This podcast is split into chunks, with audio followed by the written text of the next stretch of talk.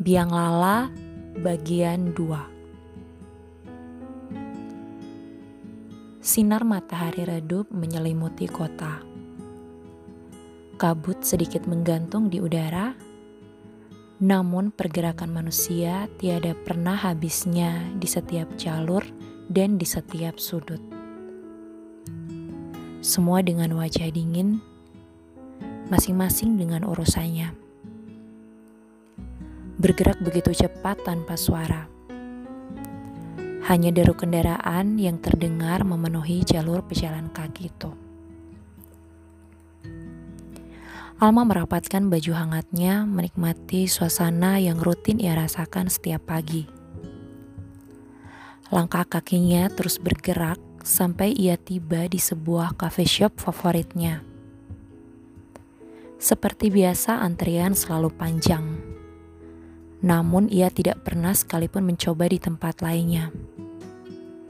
Ia tahu yang nikmat selalu butuh proses. Ya, seperti penantiannya bertahun-tahun yang kini sudah siap dinikmati. Samar-samar Alma menatap gadis yang sedang melambai ke arahnya dengan senyum lebar. Wajahnya tampak bersinar di antara keramaian. Ia duduk dengan tegap dan posisi siap. Ternyata si gadis sudah sampai beberapa menit lebih awal dan berhasil memesan dua kursi untuk mereka. Alma memandanginya cukup lama. Ini masih seperti mimpi baginya.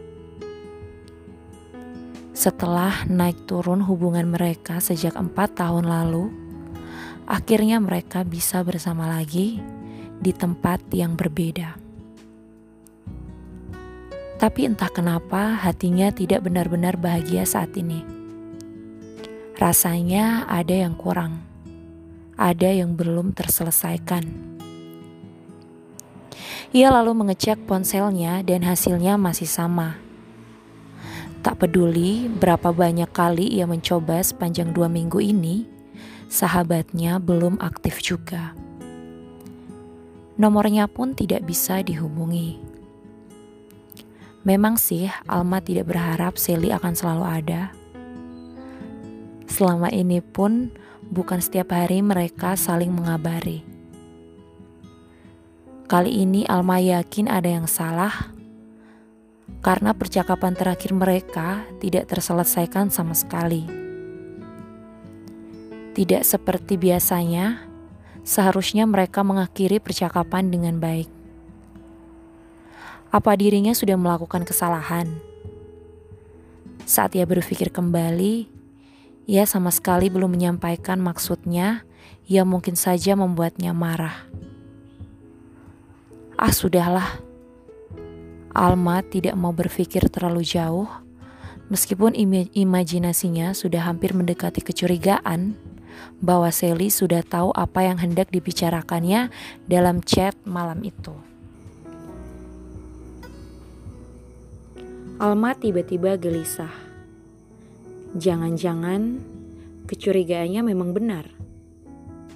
Sepertinya ia harus memastikan sesuatu.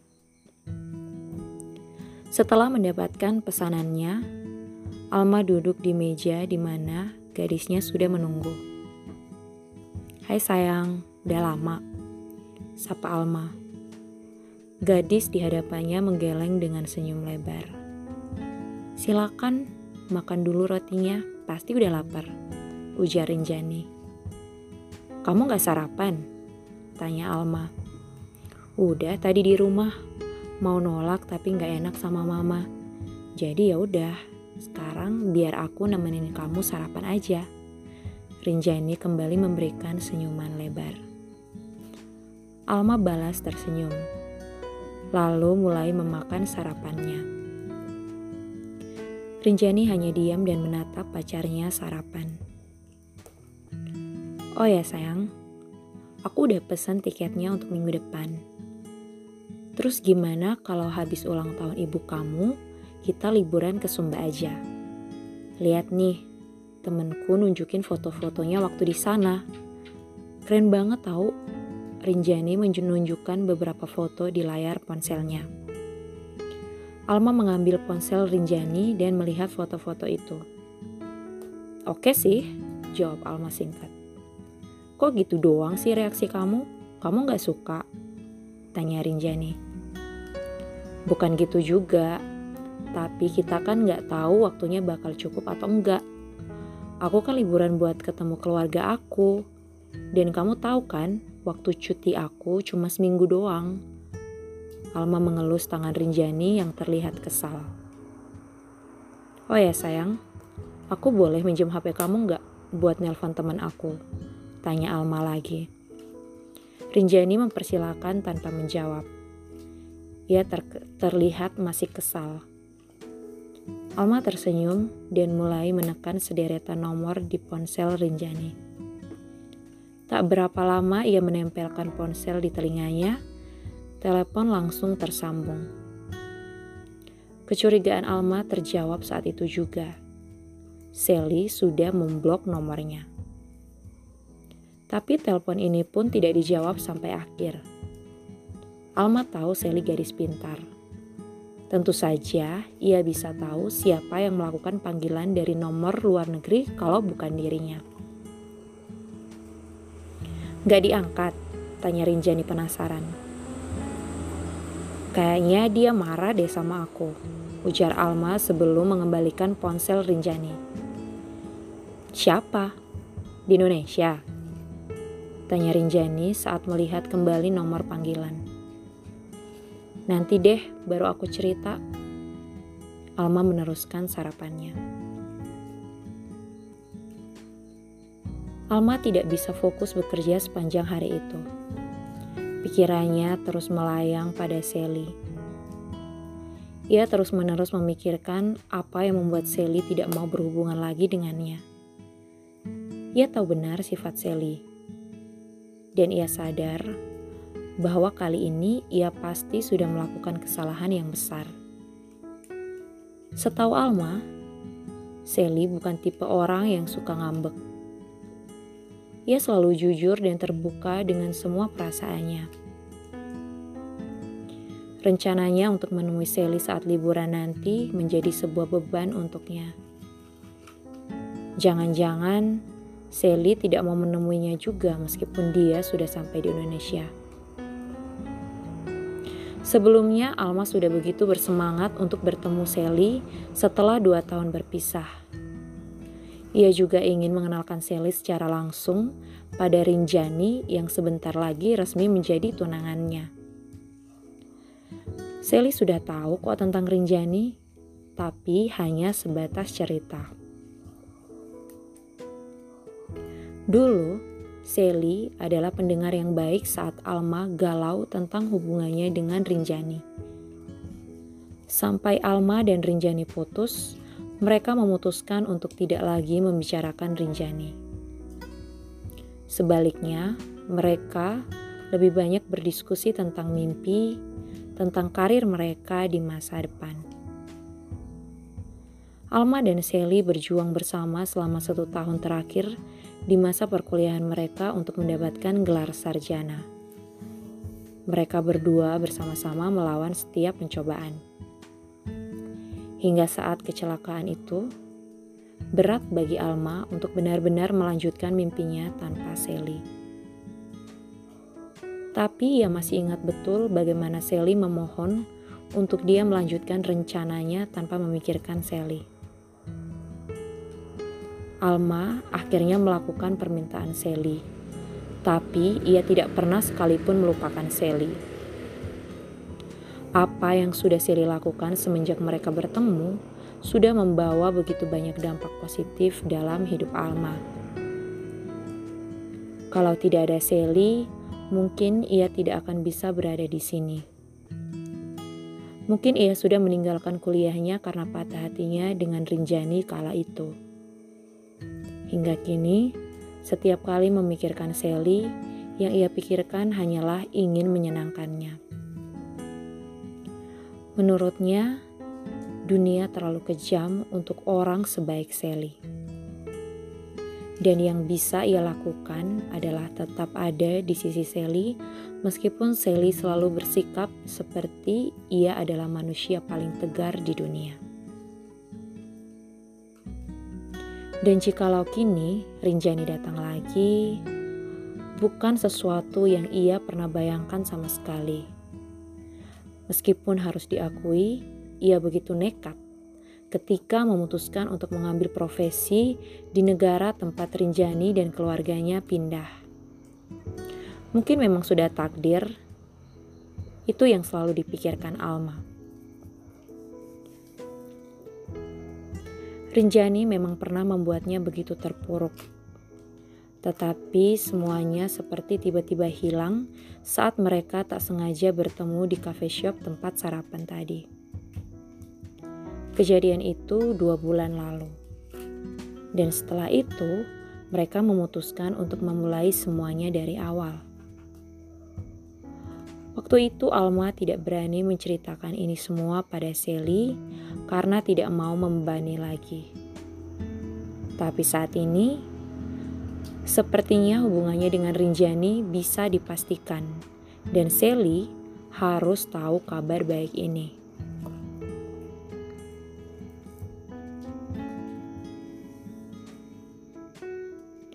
Minggu berikutnya, Alma dan Rinjani berangkat ke Indonesia.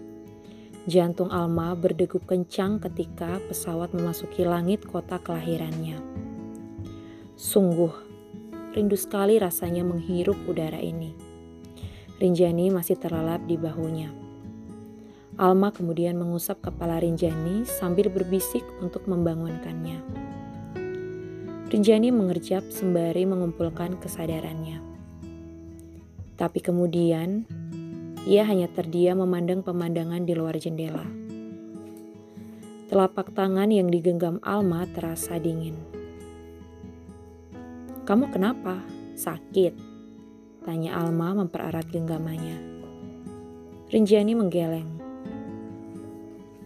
"Aku gugup mau ketemu sama ibu kamu lagi," ujar Rinjani dengan wajah sedih. Alma tersenyum geli mendengar kata-kata Rinjani. By the way, kamu tahu nggak? Kalau aku nggak ngasih tahu ibu tentang kita yang pulang hari ini, bisik Alma. Wajah Rinjani terlihat sangat terkejut. Kamu ah, ujar Rinjani makin kesal. Nanti kalau ibu kamu shock langsung usir aku gimana? Rinjani menarik tangannya dari genggaman Alma. Ekspresinya makin serius. Alma tersenyum dan menarik Rinjani ke dalam pelukannya. Ia mengelus kepala Rinjani untuk menenangkan hati kekasihnya yang galau. Alma tahu benar bagaimana ketakutan Rinjani karena dulu begitu saja meninggalkan Alma dan tidak pamit sedikit pun pada ibunya setelah mereka mengenal begitu dekat selama masa pacaran mereka. Tenang aja, ibu masih baik kok kayak dulu, bisik Alma. Matahari bersinar cerah saat taksi online berhenti di depan toko roti milik Ibu Alma. Tampak toko itu masih sama persis seperti terakhir kali ia melihatnya. Namun, Alma sangat terkejut saat ia membuka pintu dan melihat pemandangan di dalamnya. Interior ini bukan seperti yang diingatnya terakhir kali. Tampak luar toko boleh kuno, tapi dalamnya sungguh indah. Dengan gaya Skandinavian, seluruh elemen interior itu ditata yang paling menarik adalah elemen dekor yang sebagian besar dirakit sendiri menggunakan barang bekas sehingga menciptakan gaya industrial yang cantik. Di salah satu sisi tembok terlukis siluet biang lala yang memberi kesan romantis ruang itu. Alma yakin sepenuhnya bahwa bukan ibu sendiri yang menata toko ini. Pasti ia menyewa seorang desainer interior namun Alma kebingungan karena toko roti tampak sepi. hanya seorang penjaga yang duduk di meja kasir. Renjani menerka toko sedang tutup. Alma baru saja berbincang dengan mbak penjaga kasir saat tiba-tiba terdengar bunyi trompet dan konfeti melai yang di mana-mana. Mereka berdua terkejut saat ibu Alma, Dea, adik perempuan Alma, Tante Kikan, Tante Alma, dan seorang pegawai toko lainnya muncul dari dapur sambil membawa kue selamat datang. Mereka terlihat sangat heboh dengan segala properti surprise yang mereka siapkan. Welcome back, teriak semua orang di ruangan itu kecuali Alma dan Rinjani. Kok pada tahu sih kalau aku mau pulang? Tanya Alma. Namun pertanyaan Alma dijawab dengan pelukan dari anggota keluarganya. Suasana begitu riuh, penuh canda dan tawa. Sementara itu, Rinjani mencoba untuk menenangkan ketegangannya yang tidak berubah sejak di pesawat. Ia bingung harus bersikap seperti apa. Namun ketegangannya hilang sesaat saat tiba-tiba Ibu Alma menyapanya dengan panggilan sayang dan bahkan memeluknya. Ia langsung curiga Alma berbohong tentang ia yang belum menceritakan hubungan mereka yang sekarang. Kalau tidak, bagaimana ibu bisa seramah ini? Acara surprise itu dilanjutkan dengan makan siang. Alma seperti bermimpi bisa kembali berkumpul di tengah-tengah keluarga ini. Namun perasaannya belum tenang tentang bagaimana semua orang bisa tahu tentang kedatangannya hari ini. Pasti kakak penasaran ya, kita tahu dari mana kalau hari ini kakak datang. Kata Dea di sela-sela makan siang mereka. Iya nih, dari mana sih taunya? Tanya Alma antusias. Sebenarnya aku nggak boleh bilang ini sih, tapi kata-kata Dea menggantung. Kasih tahu nggak? Alma menggelitik pinggang adiknya. Dea berteriak minta ampun sebelum akhirnya menyerah. Tara! Dea menunjukkan sebuah aplikasi yang menunjukkan sinyal bahwa Alma ada di koordinat toko roti ibu. Alma masih berusaha mencerna apa yang terjadi sebelum ia menyadari ponsel yang digunakan adiknya itu. Ini kan handphone Sally, ya kan? Kata Alma terkejut. Dea tersenyum dan membuat tanda benar dengan jarinya. Tunggu, Sally di sini. Bisik Alma tak sabaran.